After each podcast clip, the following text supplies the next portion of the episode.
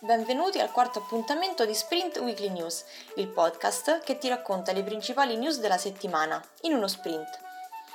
In questi giorni ti sei perso le novità sul tema privacy? Recuperale in poco più di 3 minuti con questo breve podcast.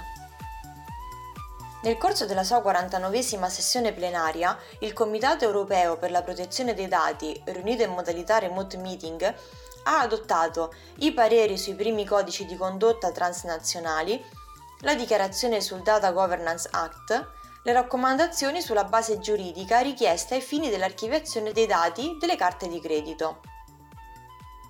Il 25 maggio del 2021 il Regolamento generale europeo sul trattamento dei dati personali ha compiuto tre anni.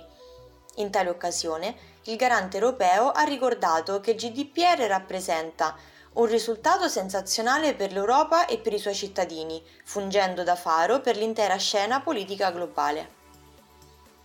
In una recente ordinanza, la Corte di Cassazione ha fornito importanti precisazioni in merito al rapporto tra diritto alla riservatezza, subspecie diritto all'oblio e annotazione di ipoteca giudiziale, affermando che All'esito del necessario bilanciamento tra interessi contrapposti, il diritto alla cancellazione dei dati personali soccombe quando vi ricorrono ragioni superiori.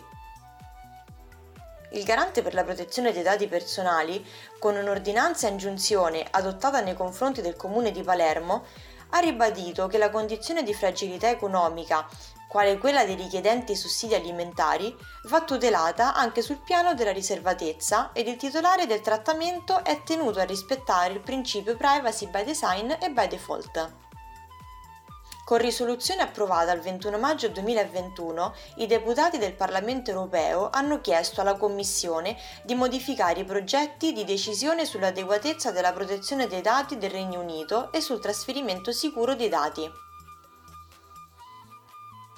Il garante per la protezione dei dati personali, con tre diversi provvedimenti, ha sanzionato un medico, un'associazione di medici chirurgici e ha munito una AUSL in relazione alla pubblicazione online di documenti sulla salute di un paziente, ribadendo che per le pubblicazioni o divulgazioni di studi clinici è necessario accertarsi che il paziente sia stato preventivamente informato, abbia dato il suo consenso e che i suoi dati siano stati opportunamente anonimizzati.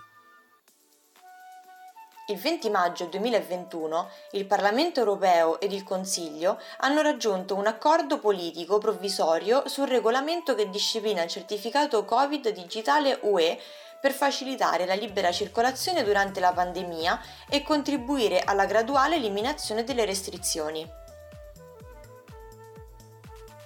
Il garante italiano per la protezione dei dati personali ha ingiunto a Proma SSA SRL di pagare la somma di euro 40.000 per non aver fornito ai dipendenti informative corrette sul funzionamento del sistema informatico in uso presso l'azienda, indicandone nel dettaglio tutte le caratteristiche.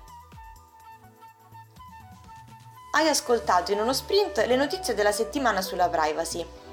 Se vuoi approfondire questi argomenti o rimanere sempre aggiornato, consulta la nostra banca dati Fairplay Privacy oppure seguici su Facebook, Instagram e LinkedIn. Alla prossima settimana con Sprint Weekly News.